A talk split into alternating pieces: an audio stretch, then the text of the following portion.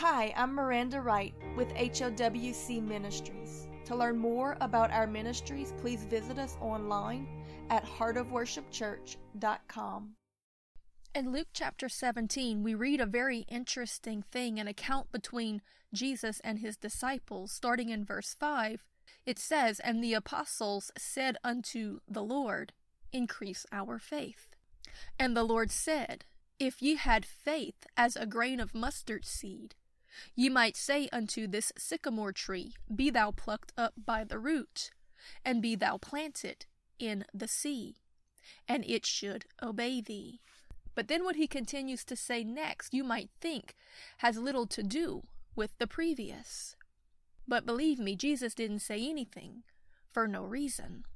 They asked him to increase their faith, so he tells them of an act of great faith, but then continues for the rest of the passage to express to them their need to not become arrogant about it because you see, my friend, faith comes by hearing, and hearing by the word of God. It's not just that you believe enough for something to happen, it's that He used you to do something because you stepped out in faith on something that the Father said. Remember, Jesus said, I don't do anything unless my Father tells me.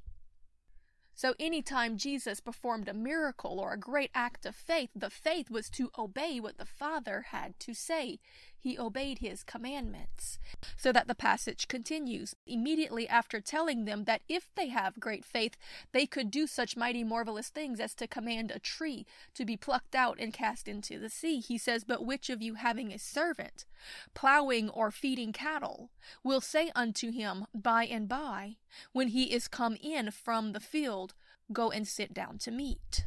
And will not rather say unto him, Make ready wherewith I may sup, and gird thyself, and serve me, till I have eaten and drunk, and afterward thou shalt eat and drink. You see, partially Jesus was giving this as an object lesson to remind them that no matter what great and mighty marvelous works God would cause them to do, that they must always remember to give God priority to serve Him and not expect Him to serve them. The power of grace through faith is not something that we wield, it is something that we yield to. It continues in verse 9 to say, Do you thank that servant because he did the things that were commanded him?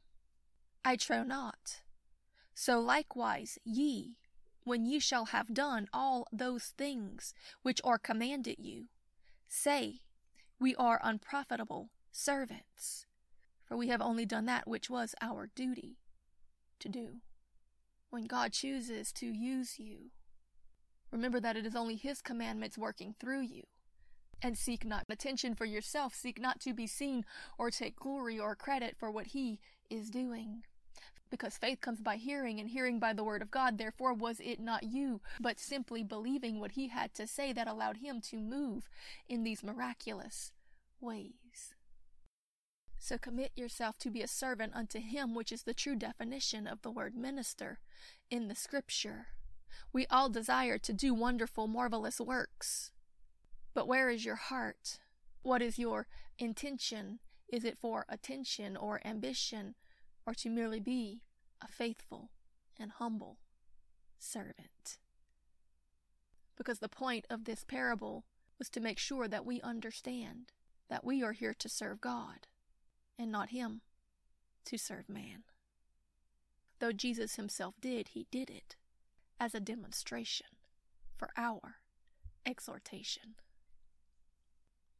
Doth He thank that servant because he did the things that were commanded him? I trow not.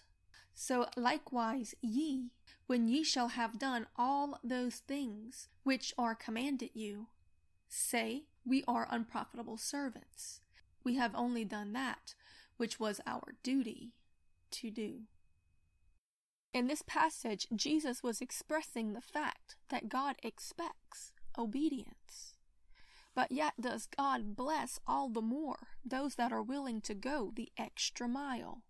In this passage, Jesus instructs his followers to take an attitude of humility about their obedience, not expecting praise or for God to serve them, but to consider it their duty to prioritize and serve Him. God will reward all men according to their labor of obedience. But in actuality, they really cannot take credit for it or ownership of it when they were merely following His commandments. For it was not their greatness that attained anything, not their resources, nor their strength or ability, but their masters lent unto them to complete the task that He had given them. They were simply tools in his hands, servants obeying his commands. It was his wisdom, his resources, his grace, his ability, and he deserves all the praise, thanks, and glory for it daily.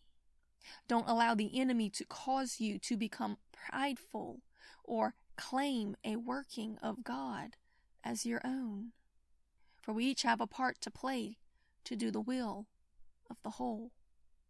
1 Corinthians chapter 3 verse 5 says this, Who then is Paul? And who is Apollos? But ministers by whom ye believed, even as the Lord gave to every man. I have planted, Apollos watered, but God gave the increase. So then neither is he that planteth anything, neither he that watereth, but God that giveth the increase. You see, when we are obedient to play our part in the work of the Lord, we will receive an eternal reward. But we must remember that we will not receive it alone. We may have reaped and another sown. We may have led that person in a repentance prayer, but someone tilled that ground in tears for years before we got there.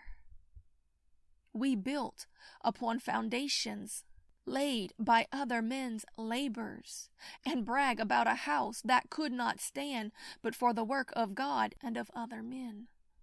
Let us remember this, lest we lose our reward and promise for arrogance.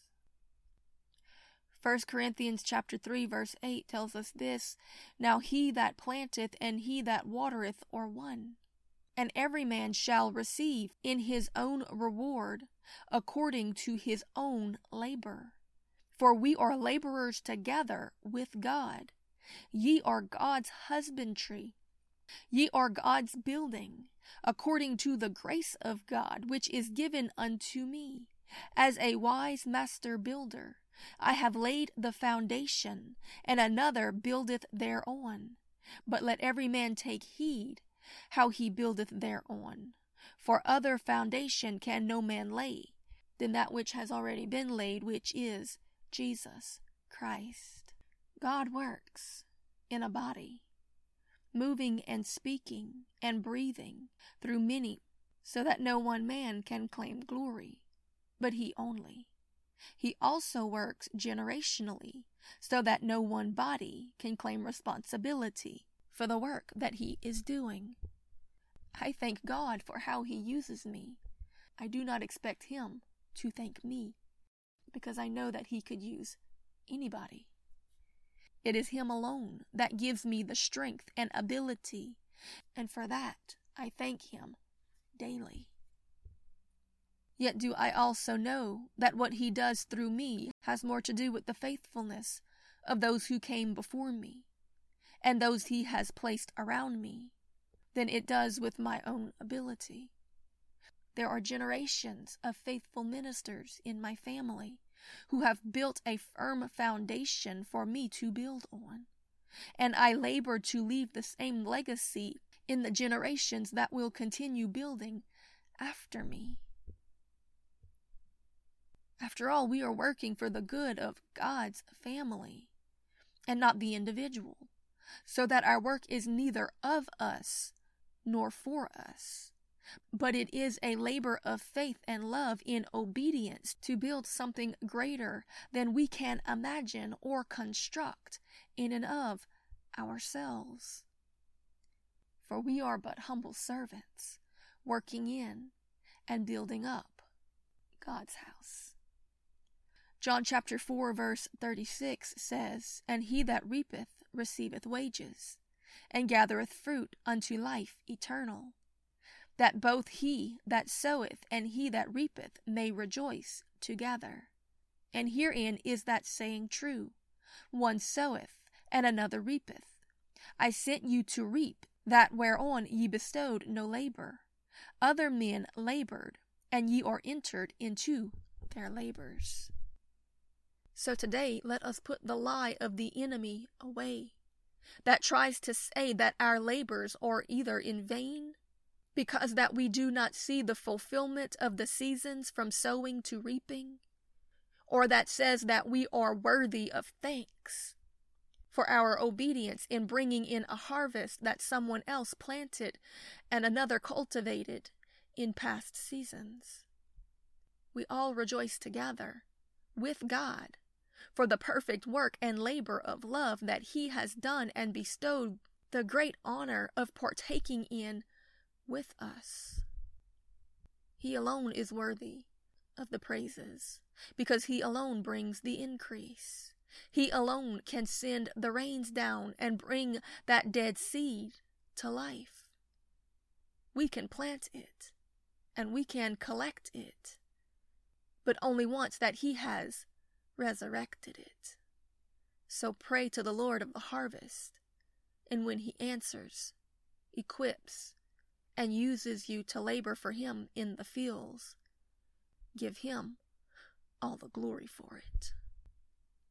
So today we pray, thank you, Lord, for using us, for speaking to and through us, for equipping us and those around us for the faithfulness of the generations that came before us, for your wisdom that sets a stage and makes a way where there is no way, for all the moving of your hand around us that we don't see happening that leads to the moment that you use us. For every other laborer in the seen and in the unseen that play a part in everything that you are doing. For every tear, every prayer, every sacrifice, every obedience, every selfless act of grace, every mercy, kindness, forgiveness, perseverance, everything done by everyone working together as a whole to achieve the mandates of the kingdom of God. There is no one hero but Jesus. There is no one deserving of glory but the King. There is but one who is worthy of thanksgiving.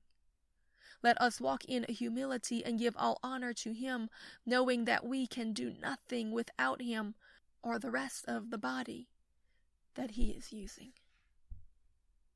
Paul tells us in Romans chapter 12 verse 13, For I say, through the grace given unto me, to every man that is among you, not to think of himself more highly than he ought to think, but to think soberly, according as God hath dealt to every man a measure of faith.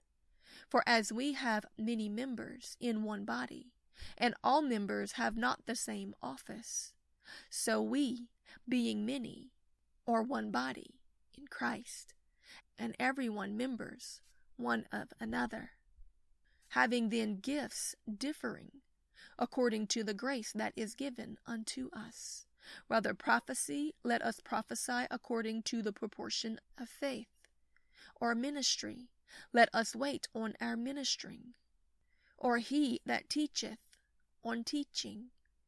Or he that exhorteth, on exhortation.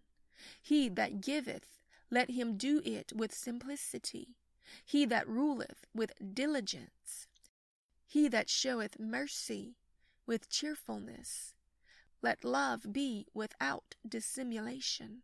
Abhor that which is evil, cleave to that which is good. Be kindly affectionate one to another, with brotherly love, in honor, perfecting one another. Not slothful in business, fervent in spirit, serving the Lord. Oh God, help us to be humble servants. This message was brought to you by HOWC Ministries. To learn more about our ministries, please visit us online at heartofworshipchurch.com.